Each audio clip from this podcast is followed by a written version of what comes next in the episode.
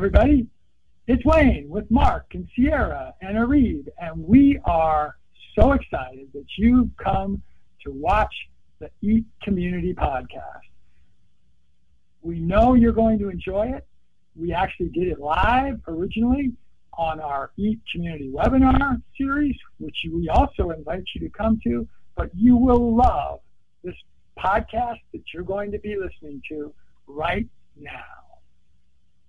Hey everybody, how is everyone doing on this Monday here in North America and maybe Tuesday in, in Australia or uh, other places in the world? And with Mark and Areeb, my two helpers, it's, uh, you know, it's uh, 4 a, no, you know, it's getting, yeah, 4 a.m. there there. So, um, and Abbey's out in California. We're so excited to have her with us, especially after Daniel, um, one of the hub leaders, was with us last week, and we got to hear about his work and everything related to his perspective about the Savory Institute and about holistic land management.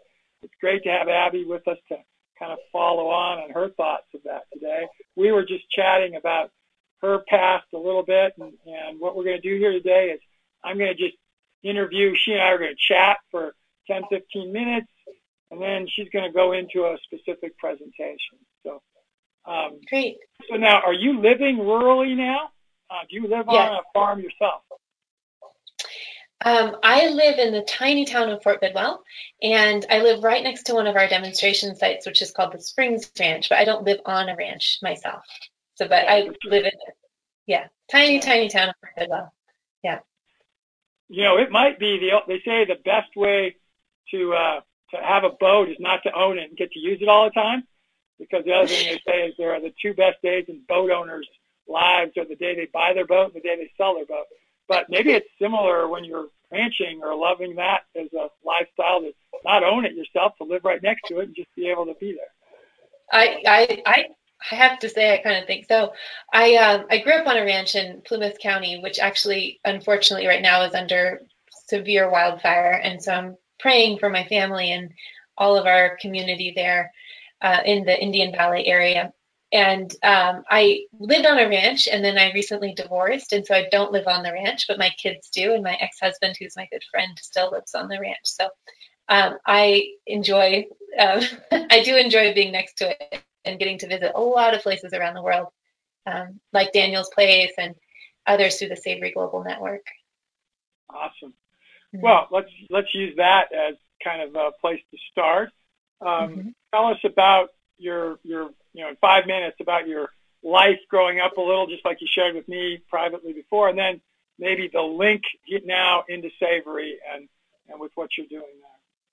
Yeah, yeah. So I grew up on a, a commercial cattle ranch in Plumas County. My my family is Swiss. They came and other things, but mainly Swiss. That was the strong, you know, the strong current there. And they seemed like they came and they didn't leave. They found this little mountain valley in northeastern California, and they thought this is where we need to be to do our thing. And so seven generations later, uh, actually six generations later, I came along and was raised in this valley with rich, rich history for myself and for my family.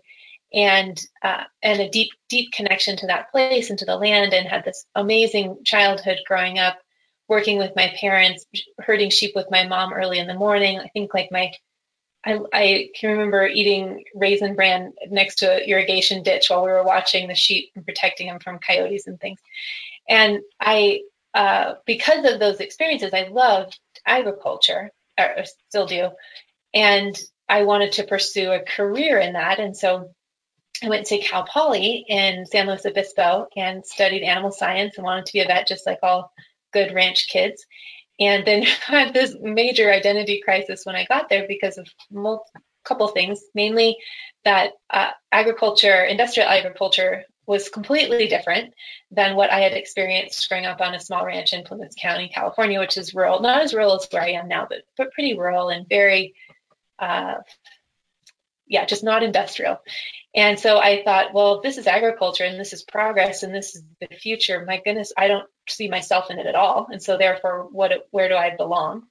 And then also I realized that I didn't want to be a vet. Like you actually think of what you do.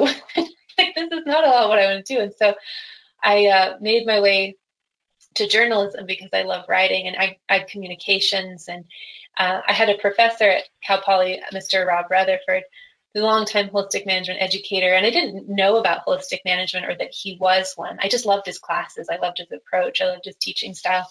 And when I went to work at the I, I, worked my way up to being the managing editor of the Mustang Daily, which is the student run paper at Cal Poly. And Mr. Rutherford pulled me aside one day and he said, You know, I'm bringing Alan Savory to Cal Poly. And I thought, Well, that's great. Good for you. And he's like, I, You really need to interview him and you need to write about him for the paper. And looking back now, understanding Cal Poly and and how it's structured and funding sources and, and influences and then understanding Alan I think it's a really a small miracle that he made it there at that time. And so uh, I agreed to it mainly because Mr. Rutherford was my advisor and my favorite professor. And thought, well, I'll do this. I'll file, you know, I'll do this for Mr. Rutherford, and then I'll take my Saturday morning and do my 500 word story and file it, and then I'll go to the beach, which is really the most important thing that I, you know, on my agenda for that weekend. And so I go to this house where Alan's staying, and I sit down with him, and he's having tea, and he's, you know, comes from British, you know, British culture via Rhodesia and South Africa. And we're having tea, and we're at this tiny table and I have my notebook out, and he starts explaining to me about holistic management and about um, the role of livestock and the relationship of soil and grass and pack hunting predators. And he was so patient and so kind with me. And I'm, and it, and something starts to shift and move into place as we're having this conversation. And I realized that it was this, you know, this tension that I was holding of what agriculture was for me as a child and what agriculture was for me as a young adult I could never reconcile that tension, especially in the face of the public perception, especially of cattle and of beef, that they're destroying public lands, that they are causing cancer and heart attacks and and all of these terrible things. And when Alan explained to me the role of livestock in healing the planet, I suddenly felt like all of that resolved. And I was able, I thought, this is what I need to do. I need to understand this. This is the way forward. It's not uh, this other approach that I just didn't feel any connection to, which which I'll just generally call more industrial agriculture. And so I um, set off to basically I for I was so convinced that this was what needed to happen and that I needed to be part of it that I basically formed my own postgraduate internship or study program, immersion program and I found through Mr. Rutherford these holistic management practitioners in South Africa. I was going to go to Zimbabwe, but it was so dangerous right after the elections that a you know a 22 year old white female traveling alone was not recommended to go to Zimbabwe at that time, and even to get into the country. And so I went a little bit south to South Africa, and you know at that time there wasn't WhatsApp, there wasn't Facebook or Instagram or face FaceTime and all these ways to digitally connect with people. And so I just emailed these people and I hoped that they would be at the airport to pick me up when I landed in Johannesburg. And I didn't really realize the risk I was taking until I was flying over Africa from London and thought, oh God, I really hope they're there.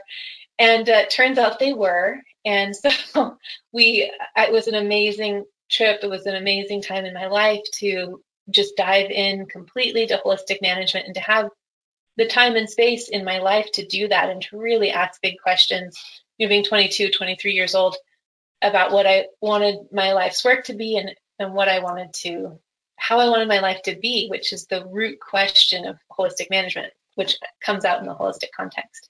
So that is that is how I came into this work. And then later when the Savory Institute formed, I I wanted to be part of that work because I felt like they were making holistic management and regenerative agriculture, which wasn't even called that at that time, more accessible to people and more relevant to their lives. And I thought that was absolutely critical to doing the work of reser- reversing desertification, that it couldn't only be the farmers and ranchers and land managers on their own in, in places like the arid west trying to figure this out. Like it was a it was a a the work of humanity, and I wanted to be part of that. And that's what really the Savory Institute's all about. So I jumped in and haven't looked back.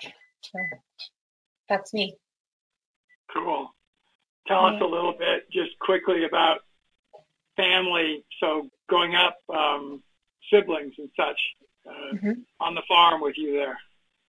I have a younger brother. He's three years younger than me. He is working. He operates the ranch now with my with my parents. So he's he and his wife are in business with my parents, and I get to go back and you know cook everyone dinner and go check the cows, but then I get to leave again. So he's he holds down the fort for the whole family operation and is carrying on the legacy.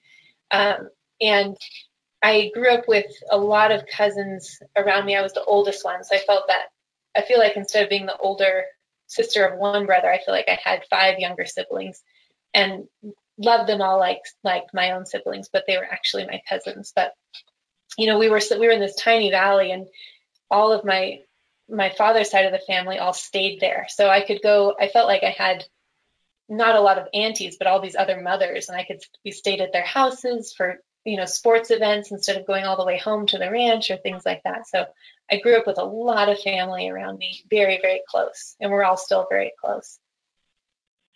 By the way, we have some interesting similarities in that context. Uh, I was just thinking about the generation. Um, my mother's family homesteaded in Oklahoma on the 1909 land rush. So my hmm. my grandparents came out from Pennsylvania in wagon trains and and colonized there. My mother had three sibling da- sisters and one brother. None of them stayed in the area in ag, but mm-hmm my several of my uncles came out then also. They stayed in ag, so they own the farms concurrent around that area.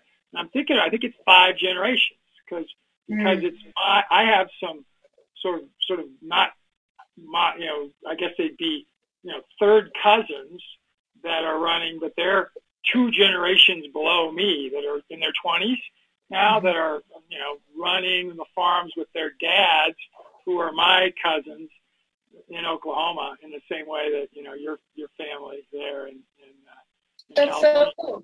That's so you cool. talked about the wildfires. Have have they yeah. hit your your ranch, or are they are they very very close, or what's the situation right now? They're very close. The I was actually at the Savory Institute team meeting last, the week of July 12th, and one of my teammates, Chris Kerston, lives at the bottom of Highway 70 in California, which is which runs through the Feather River Canyon. And my parents live at the other end. My whole family, Indian Valley, is at the other end of Chris, from um, other end of Highway 70 from Chris. And he was really worried at the meeting because the fire was moving towards his house, and he was part of the Paradise um, that Camp Fire that, and he lost his home and everything in that. And so, obviously, a lot of trauma around wildfire in that area. And then the wind shifted and it moved up the canyon and it blew you know all towards it just moved so quickly towards Indian Valley. And uh, there were yesterday there were mandatory evacuations in, in Indian Valley. But people didn't leave and instead the it's so beautiful really. The whole community has come together and there's a lot of heavy equipment operators there's logging companies and they have um, just self-organized around creating these uh, big fire breaks and um, you know, fire lines and water trucks out there watering everything down and like the community is not gonna they're not leaving their place and it was terrifying actually on the outside to keep hearing these reports and know that there's absolutely nothing i could do i couldn't even go if i wanted to all the roads are closed from here between myself and my family but today there's signs of rain and the winds have stopped and so there's a lot of hope that the fire will calm down and the winds will shift. But right now they're they're very threatened still. Wow. Well, yeah. as we, we started before we got went public, we'll all say prayers for that. And I I lived in it. We we had a fire that got within three quarters of a mile of us last year here, and we we were also under mandatory evacuation, and we didn't leave. We have all kinds of livestock here, and we could have gotten them out, but we just said, you know what, we're if, our livelihood and our and our animals are going to go down. We're going down with them. and, uh, and we yeah, it, yeah, it was a little. I I, fi- I finally was able to talk to my dad yesterday, and he call- he helped me. He was a he was a timber faller and he worked on fires a lot. So he would cut down burning trees. I can't even imagine what that was like. But hmm. um, so I felt I trusted his opinion of what was happening, and he, you know, he explained to me like the way the fire was moving and the, their plan for evacuation if it I, I got right down to it. But man, the everyone is just really digging in their heels there. And what do you do? I mean, you, it's just you have to sit and watch from the outside, and it's really hard. So, uh, yeah. Yeah. Well, let me ask two more questions, and then I'm going to let you go off on your uh, presentation. We might, if we have time, we'll talk a little more afterwards. And by the way, audience, you guys throw some questions in anytime you want. We'll probably wait till the end of Abbey's presentation to, to ask, to, to answer them for you, but please ask them. Two more questions, real simple ones.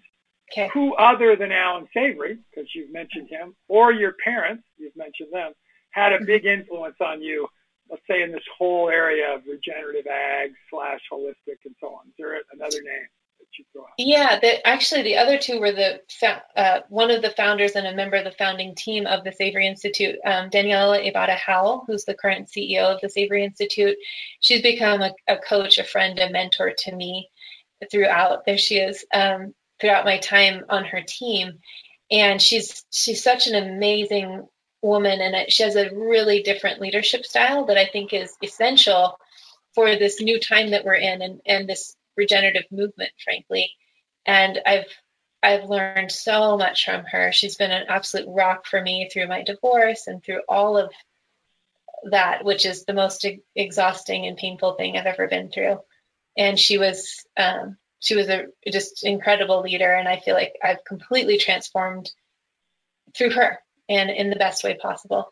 And the other is Trey Case, who is a um, he was he and Daniela were the, the people who put together the Savory Institute. He was more on the operation side while she was leading it from the CEO role. And he's actually not with the Savory Institute anymore. He left our team to start a company called In Rhythm, it's in and then the word rhythm. And his the vision of in rhythm is to take um, to create regenerative design for organizations. So it's in the same way that holistic management is a framework for making decisions and taking actions that lead to the regeneration of land. He thought, how can we do the same thing in organizations? Because most, I think there's some staggering statistics about 60% of people are disengaged in their work and they're treated like cogs in a machine. It's the same industrial model that's applied to the workforce that's applied to agriculture. And so if holistic management can regenerate land, could we could we also regenerate organizations and, and human well-being within those? And so we were actually some of the first the Savory Institute team was some of the first to adopt his principles and teachings and his work and it's it's been amazing to to to think of increasing your well-being as a human while you're doing this work of regeneration. It makes so much sense but most people practically kill themselves off when they're working for a cause that they really believe in and that doesn't do anyone any good. So Trey and his commitment to this new philosophy um, and his his ability to go into companies that need it so much and are very traditional and corporate um, it's been a, it's he's a real inspiration and he's a real leader and he's shaped a lot of my thinking. When I joined, when I started my position as the global network coordinator, he was my mentor and my coach, and we would meet on Wednesdays at five in the morning for me, and we because it was the only time that I and we were both morning people, and I know it sounds crazy, but for one year I got I got an hour of his time once a week, and I at the time, you know, when I'm waking up at 4:45 to have a 5 a.m. meeting, I'm like, oh, this is terrible. But it was um, actually I cherish it now, looking back, that I had that time with him. You know, uninterrupted, that quiet morning time, and uh, I don't, you know, I'll probably never get that again. So I'm really grateful that I had that time. Well, that's that's awesome. Last question, and then we're going to let you do your presentation. What's a book, or maybe it's even a you know, a, a blog site you found or a website or some kind that you've recently either read or found that you would recommend to everybody? Uh, this is so I'm working a lot right now in terms of in, in my career on uh, it's a, a, unique facilitation style that's called emergent facilitation, and I'm working with a group out of they're global as well like us, but there's a lot of their team is in New Zealand, and it's called DSIL, and this I think that we this like when I was talking about Daniela, I think we need to have a new leadership style when we're leading in this new way. Like we can't just do the same old thing and expect new results. And so, like Trey's work, like Daniela's work, DSIL is forging into this space of, as well. And so I haven't read it yet. I've only read excerpts of it, but it's called Women Who Run with the Wolves. And it's supposed to help women in particular in their leadership and their work here. So I'm, I'm really, I'm, ex- I loved what I read about it so far and I'm really excited to dive into it more. It's like 600 pages though, so I I haven't finished yet. So that would be my recommendation. Awesome. I apologize, by the way. I don't know what you're hearing it, but one of uh, I have a pasture that's not very far from my house, and I forgot that we were going to be cutting some hay today in it, and and uh, and it, uh, he's now a little ways beyond us, so I'm not hearing it as much. But I've been muting every time that, that I can. So why don't we move to your your presentation? And there are a couple questions already. You guys keep asking them. With the, when when Abbey's done, we'll we'll get her to answer them for you, uh, okay. if we can. And go ahead. And I think you're going to take the screen. Is that right, Abbey? I think Mark and Areeb have set it up that way. Mm-hmm. Okay. Yep. I'm going to share my screen. So I'm sharing, you know, PowerPoint. I'll put that into Everyone see that all right? Yep, there it is. It's up there good. Okay, great. So this is what I want to tell you today is the story of the Savory Global Network, how it came to be, what we're doing, how to get involved.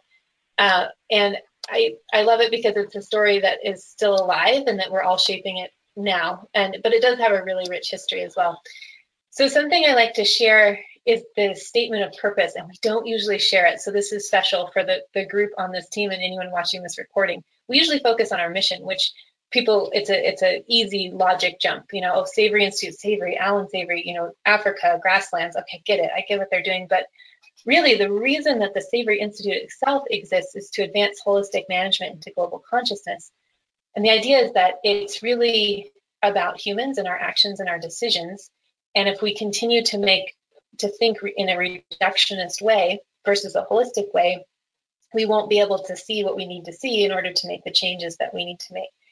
And Alan has worked, Alan and his wife Jody Butterfield have worked so hard over the past few years to, to essentially since the TED Talk to really distill the core principles of holistic management so that they're very accessible to people. And he likens those principles to those of the principles of flight discovered by the Wright brothers. And he says if we, you know, we discovered flight and then set, or the principles of flight and we're able to fly an airplane, and then 70 years later we were on the moon. And so if we take these core principles of holistic management and we apply human creativity, where can we be in 70 years or less? Because we're we don't have that much time. I think what is it, 60 harvests we have left, as they say. So there's uh, this global consciousness shift is how we believe we take the world in the direction we need to go towards regeneration away from desertification. And our specific role in this is to facilitate the regeneration of the world's grasslands and its inhabitants, everything that depends on it, through holistic management. So we so see holistic management as a how, and the what or the the what is or the why is the regeneration of our um, our soil first, and, and then everything that stems from that. And when I'm having this conversation with the global network, there's this question about the grasslands. Like, isn't it really all land? Wouldn't all land benefit from holistic management? And that's absolutely true. And really, holistic management is applied everywhere. And you can even argue that it could be, it, it improves or it helps the oceans as well because there'd be less runoff and less topsoil loss and everything going into the rivers and the oceans. And but we keep that word in there and we have this conversation at every team meeting do we keep it do we do we not um, and we keep it because for for a couple reasons one the grasslands are really underrepresented in the activist community. There's a lot of people globally who care about the Amazon, who care about the oceans, who want to plant trees, but not a lot of people are are talking about the grasslands and especially nomadic cultures that depend on it and are quickly disappearing. And then also grasslands as a landform have the greatest capacity to, to sequester carbon. So there's there's so much potential. And then third, that really ties all that together is we have holistic planned grazing, which is how grasslands regenerate. So we have this special process that the special gift really for the grasslands and those people who manage and steward the grasslands that can help um, that really can help so we feel like oh, we, we can't lose that focus otherwise who's going to be advocating for the grasslands who's going to be their champions so we keep that we keep that focus there even though we have hubs all over and uh, we're talking we're in the process of bringing on a hub in the Philippines and so and their vision is to develop a holistic management training process or, or protocol program for uh, the tropical regions of the world, which are under the, the greatest threat from climate change. So there, so I, I hope it's not a limiting thing, but it is it is important that we anchor our focus in the grasslands. And I have a picture here of Alan's TED Talk because that was such a watershed moment in, for holistic management for his work because he, he often says that about 20 minutes of that TED Talk did more to change, to to connect with other people than all of his years prior, trying to to get into institutions and to to convince people he was wasn't crazy, even though he was going against uh, everything that a lot of the big establishments were promoting, like academia, um, the government, and so uh, this this also the TED Talk is a lot of the way that most people come to the Savory Institute or that I meet them when they want to get involved is they've seen the TED Talk and it's like, oh my gosh, that was this this moment for them, just like when I met Alan back at Cal Poly in 2003. So if you haven't seen it, I highly recommend watching it. There's this link, savory.global slash TED, or you can go to the TED Talk site or YouTube and just and Google Alan Savory or search for Alan Savory. So our um, yeah, and our, our approach is to work with land managers and those closest to the land and uplift them in their work. Whereas most in most of human history, they've been the most marginalized and the most oppressed and exploited group of people. And I'm happy to have anyone interrupt with questions or thoughts as we go along. Um, so this, the, I love this this quote because it's about building something new and making the rest the what exists obsolete. And when the Savory Institute founders thought about how are we going to bring about a shift in global consciousness, how are we really going to get holistic management out there quickly and effectively and to scale, they every model out there they didn't think would work, and it because they're built on big institutions and hierarchy and these behemoth things that become very self-serving and Alan warns us, and he's still warning us, especially as this regenerative movement is taking off and the Savory Institute is growing, about the wicked problems of institutions and that they become so self-serving and they lose their way.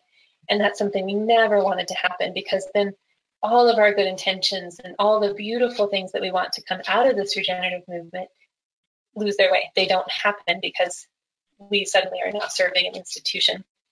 And so we could have, they could have made you know, big organization and had field offices and you know, really pushed it into different communities, but we wanted it to come in the opposite way. We wanted it to be grassroots and locally led and contextually relevant and uh, and then connected so that there's this shared intelligence, there's a shared language between this whole movement and this whole network. Um, so we're connected, but we're very independent and we're operating within our own cultural and our economic and ecological context. But there really hadn't been um, something out there like that. And so the, sorry, there's a horse trailer going by. So the development of the Savory network became a, an experiment in itself. And uh, so this is really a timeline of, of where we, where, how it came to be. Of course, it started with Alan back in the 60s and developing this, this body of knowledge that we now call holistic management. And I know she doesn't like the spotlight, but really to me, the unsung hero of all of this is his wife, Jody Butterfield, who also was a journalist like me, and she she was the one who said, "We need to get this written down. We need to start putting this, uh, you know, in a shareable form because before it was all in Alan's head, and so he could go to land and he could look at it, but he was skipping steps because he knew what to do. But how do how her question was, how do we make this teachable so that people can learn and, and create the same results for themselves?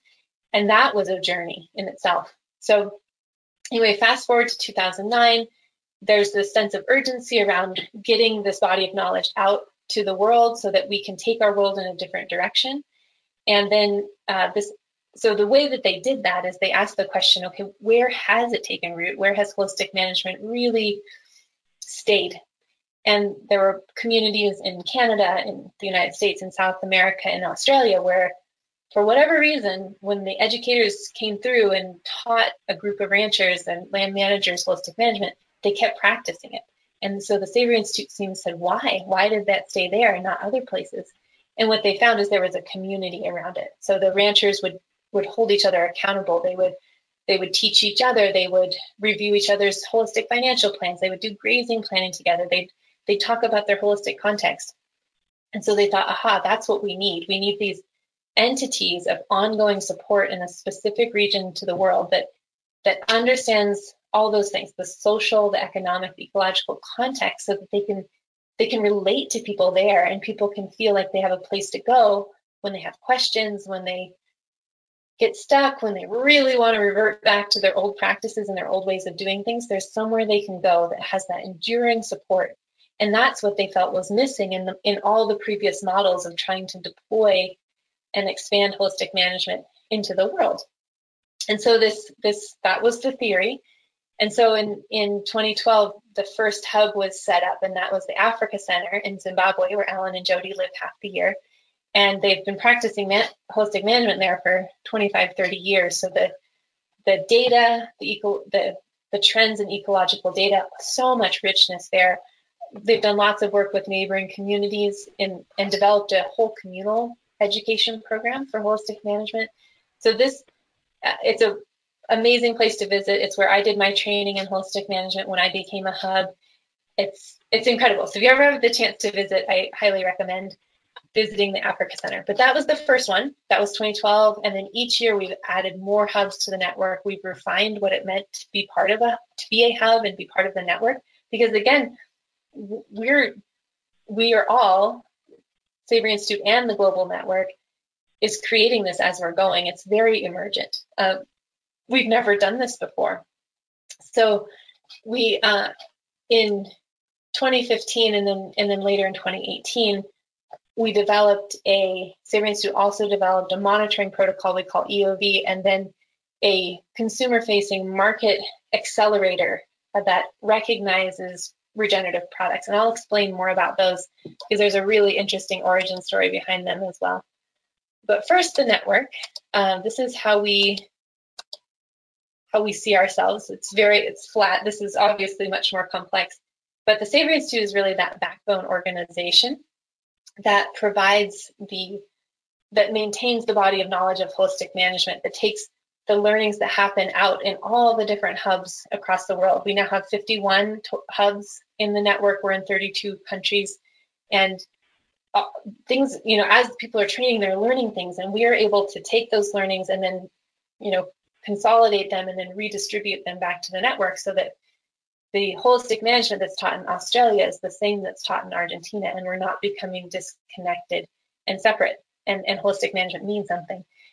Uh, same process for EOV for that methodology and that protocol for managing land health and monitoring land health. Also maintained by the Savory Institute, we maintain the accreditation for hubs and for our educators and professionals.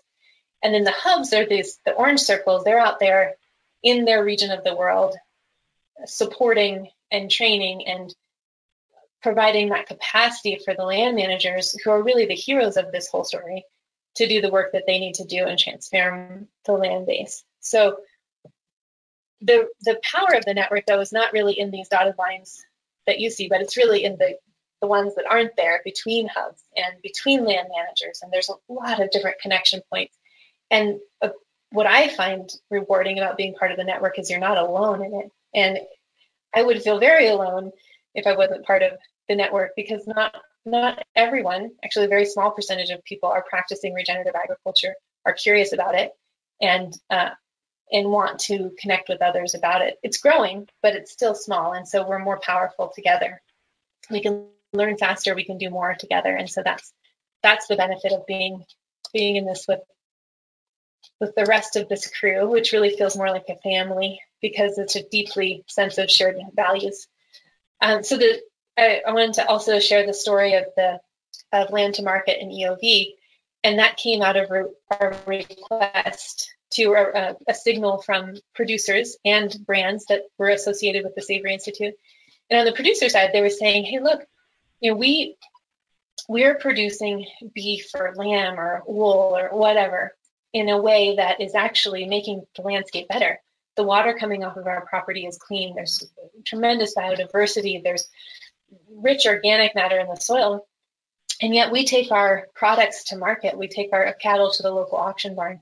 We're getting the same prices as our neighbors who are, are producing this same product, but in a really degenerative way.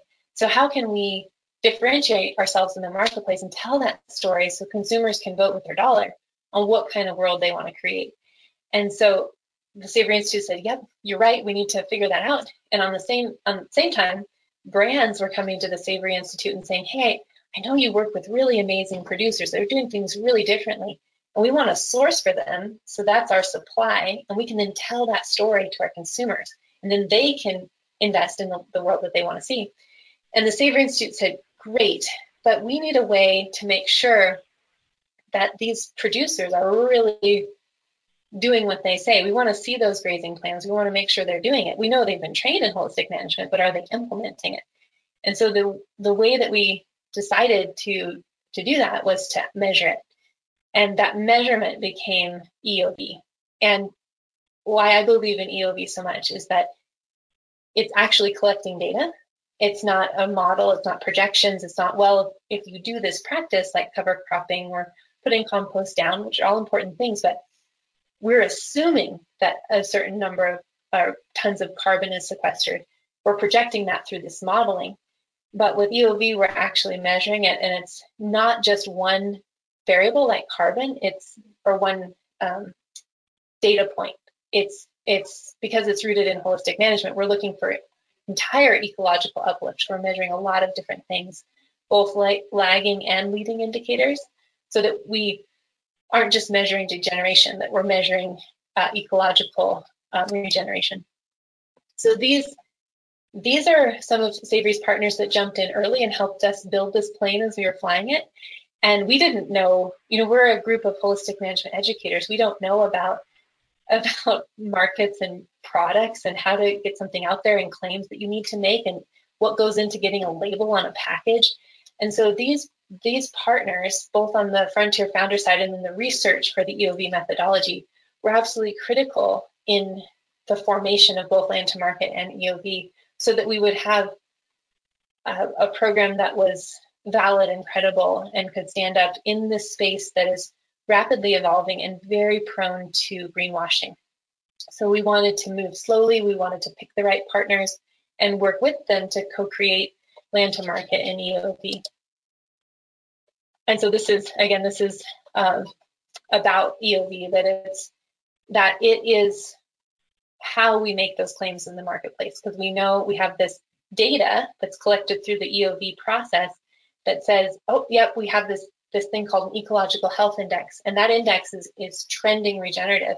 And if it's trending regenerative, then then that claim can be made that the product in that package or that product that's being sold was part of a, a system that was improving ecologically. And so briefly, there's different ways to get involved in the network. So a simple, easy way is to take the online courses that covers the foundations of holistic management. So you start to increase your holistic management literacy and start to view the world through the lens of the four ecosystem processes, learn Alan's key insights, learn about holistic decision making in the holistic context, which is foundational to everything in holistic management. There is also an opportunity to, to go through training with the Savory Hub and learn about the planning procedures of holistic management, like planned grazing and financial planning. We have a membership program that actually came out of uh, in response to signals from uh, the, our community, just like Land to Market and EOV. But it really followed Alan's TED talk, and there were lots of people, typically foodies from urban areas, that said, "Look, I don't manage land, but I really think this is important. I want to get involved. I want to support it. How can I?" We didn't have any way, so we we developed a membership program where they can gain access to our network portal. We have a, a digital membership program where it's only for the network, but you can log on and people share information and have discussions and um, work on projects together. And, and as a Regenerate member, you have access to that.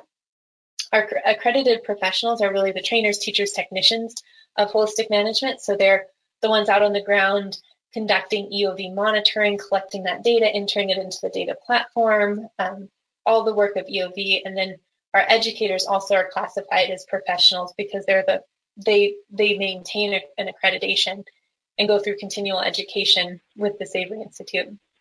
And then a big commitment is a hub leader, and that's really someone who's more of a community organizer, and they're gonna they're not typically a producer or a farmer rancher or a professional because those people want to be doing those things. But the hub leader is the one that brings them all together and is that con- connective tissue or that glue that that brings the right people together at the right time to activate a region and start bringing it towards regeneration. And of course, again, the heroes of this whole story are the land managers, the land stewards, those people that are producing on EOV verified land, the brands that are buying from those and sourcing and telling that story, supported by the science of EOV. And then we do special projects at the Savory Institute across the, the world. Um, typically, those are large multi organizational projects, usually countrywide, um, Daniela is now leading that up. She calls it Impact Landed. It's going to be its own entity within the Savory Institute. But that's another way to get involved. It's really important. And what I love about that work is it's going to places in the world that most people see as uninvestable. And they're typically very impoverished. There's nomadic cultures there. And and we're we want to work with them and, and invest in the regeneration of that land and of those cultures. And then donors and supporters are always welcome as a nonprofit. So that's the different ways to get involved. These are the things that are the courses that a hub will teach. These are the four planning procedures of holistic management. And a land base that is doing this will create regenerative outcomes. If they're really practicing these things, there's there's just no way that it won't get better. Just so exciting.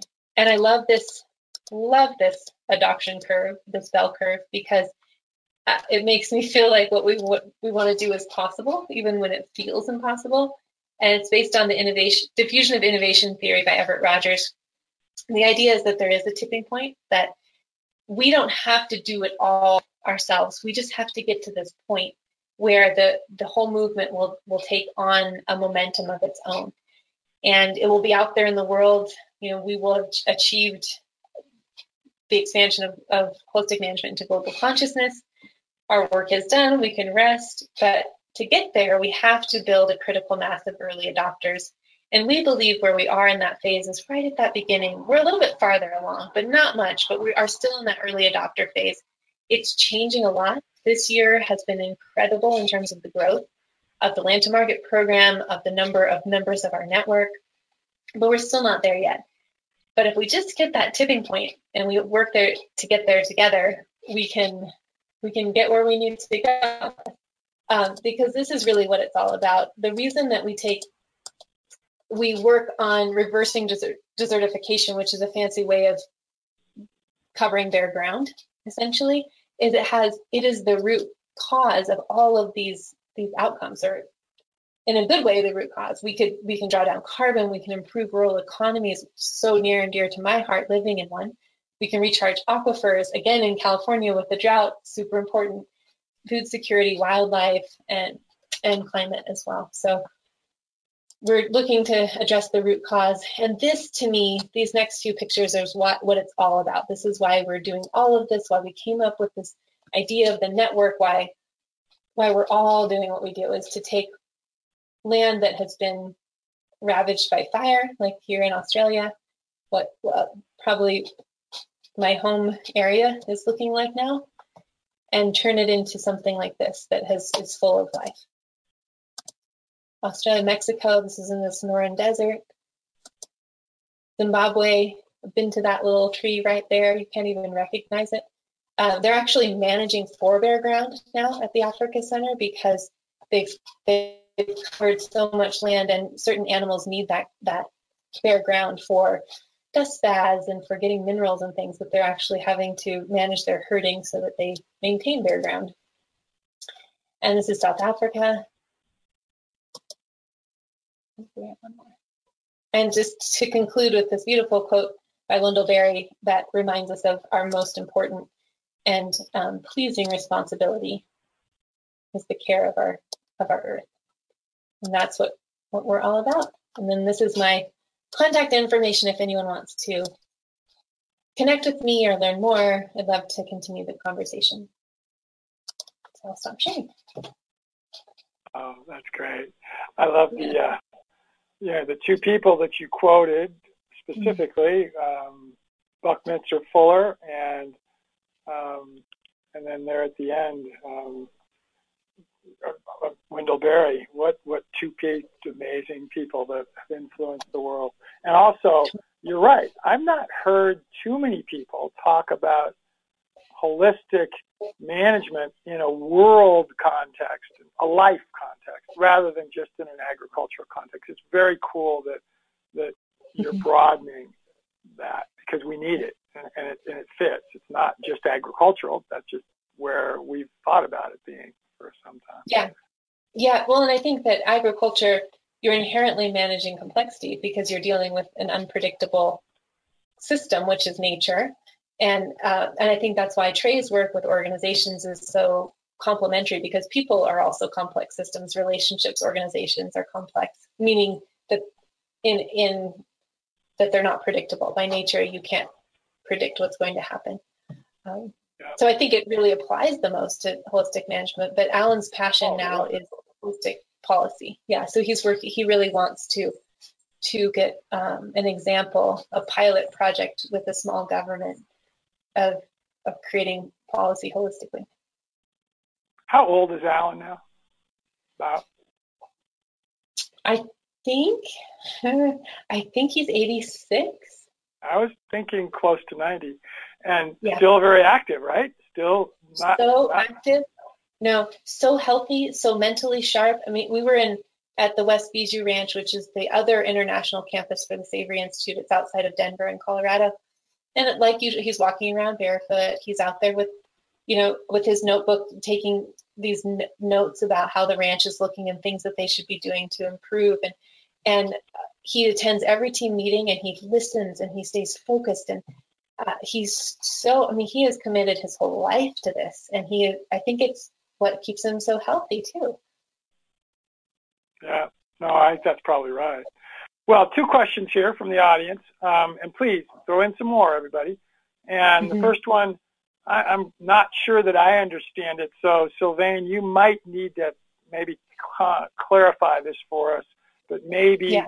um, maybe um, Abbey will get it. But she said, it, "It's have you ever considered? Have you considered seed balls? It actually says seeds balls for revegetation." I, if that that doesn't mean anything to me, Abbey. So you'll have to see if that's something I, that you. I don't know. Uh, in general, though, um, holistic management is about decision making, and so we look at all the actions and all the options on the table, and and if we can help, if holistic management can help a, a land manager bring in the right tool, the right decision at the right time to create the outcomes they want, that's the point. And and a lot of people in our regenerative space teach certain techniques or certain practices and, and advocate certain tools, which is great because we need all those. At some point, we've got to take some action. But our role and our unique contribution to this regenerative movement is helping people figure out when to do that. And timing is everything. And that's really what holistic management is all about. Cool. Mm-hmm. Tony asks, how do you manage to maintain a consistent mission and message around the world across so many cultures and contexts? Great question, by the way, Tom. It's a really, it's a really great question, and it makes me, it, it like gives me chills, and it a little bit because I, uh, again, this is an experiment. We didn't know how this was going to go. It was like, well, we think this is better than a big institution because we know that has wicked problems. So let's try this. And what I've found in over these five years that I've been doing this work with the global network is that when I meet people that join, it's like I feel like I know them. Like there's such a, a deep um, shared value around realizing that we need to regenerate, realizing that we need to go in a different direction, and so much wanting to connect with other people that are wanting the same thing that even though they might be in Mongolia or they might be in who did I talk to last? Um, I don't uh, Nicaragua.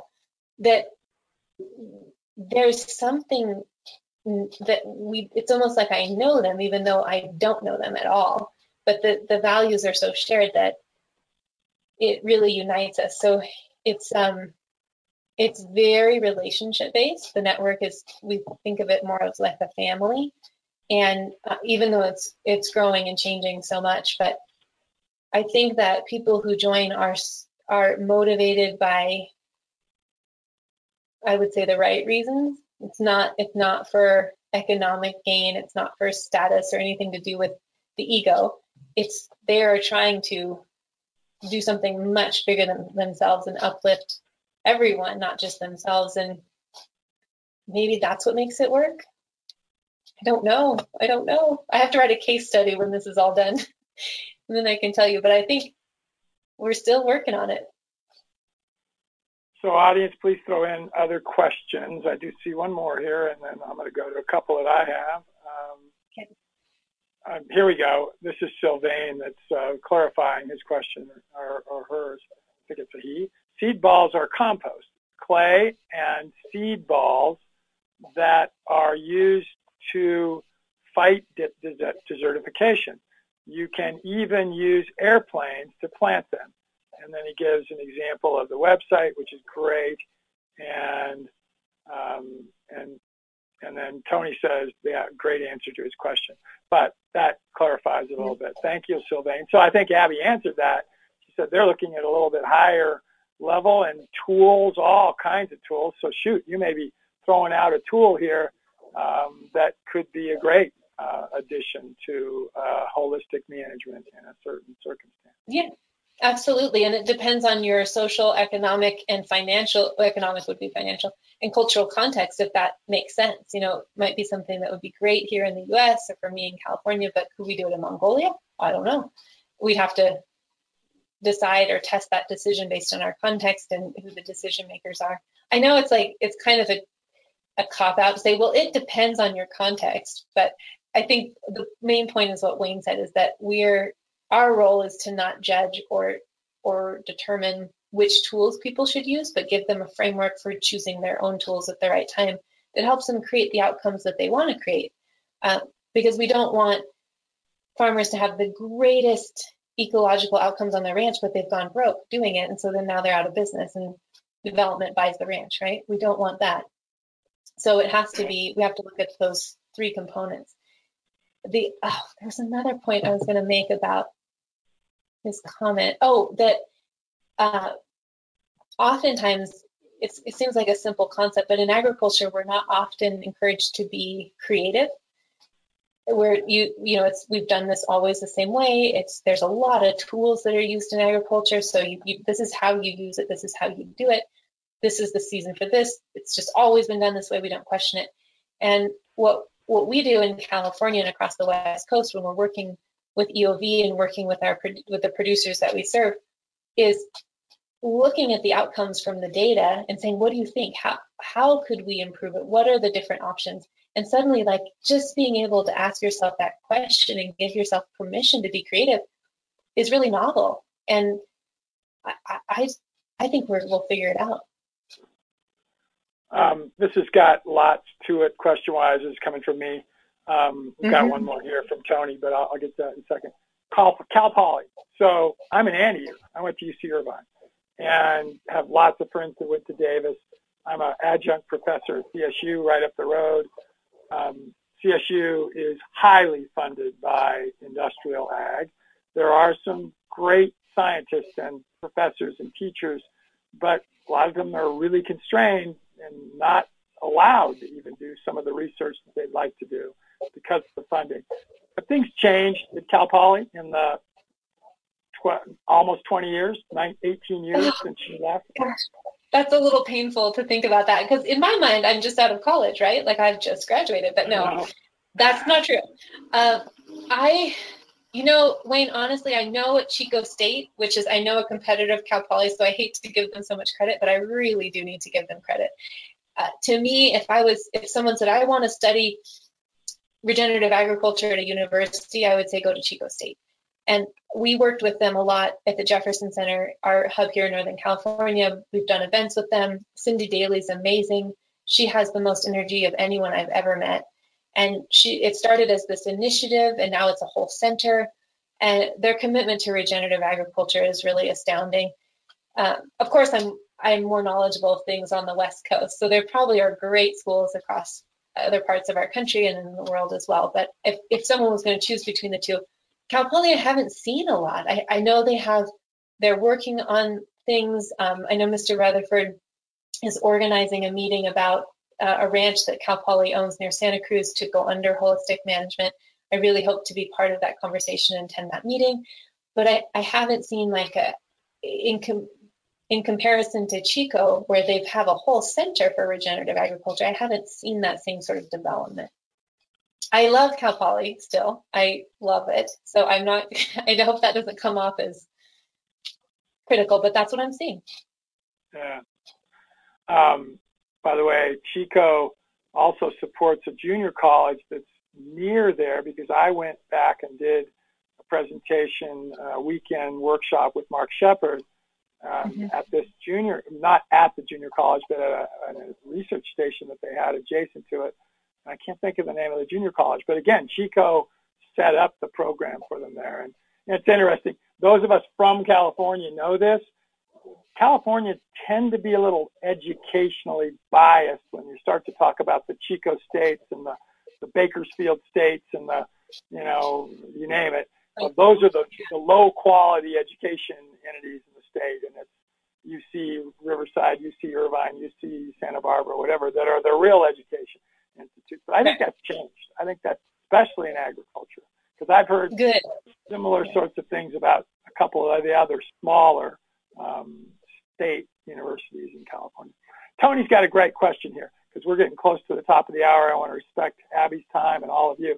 Um, what you. aspects of non-holistic management thinking make the strongest resistance to adopting and embracing holistic management? I think it's a paradigm around livestock. That's our biggest barrier. I remember we were at a team meeting in Costa Rica a few years ago, and for some reason it just stuck in my head com- completely, and it stayed there three years later. That, and Alan said that's the biggest logjam to our movement is that there's there's a global perception that livestock are the enemy, that they are creating desertification, and that's absolutely untrue. And then you have this growing vegan movement, and not just the vegan movement, but it being adopted as like public health policy and being taught in schools, and this meatless blah blah blah, and this impossible burger, and well, it's it's. I, I actually am so tired of that conversation because to me it, it's just, but it's. Uh, I was talking to my friends Seth and Karl the other day, and they they're at an organization called Soil for Climate, on the East Coast. I think they're in Boston, and they they're involved in a lot of politics and and committees and things like that. And they they said it's a real battle. They they they feel like there's a few people really advocating for meat and for holistically managed land and meat that's produced in that way and not coming from a CAFO.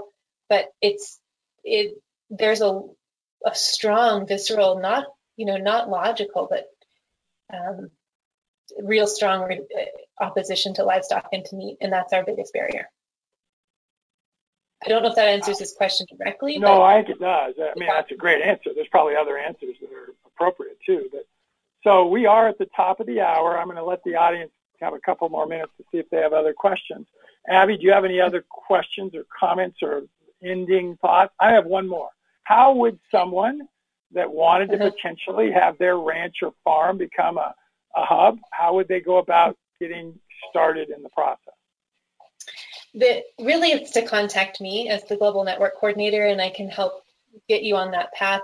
Um, we have a whole process of making sure that you really want to be a hub leader before you go through the, pro- the the trouble of applying and the work of applying. So there's, but it's fun things like you get to interview another hub and you take a holistic management course and things like that. But I would set you out on that path of of that and can answer questions. I do a monthly what we call a Savory Global Meetup, and I cover a lot of the content that we talked about today. But for people who are like, oh, I just really want to learn what this is about, they can join a meetup, but, or they can contact me directly. So. Awesome.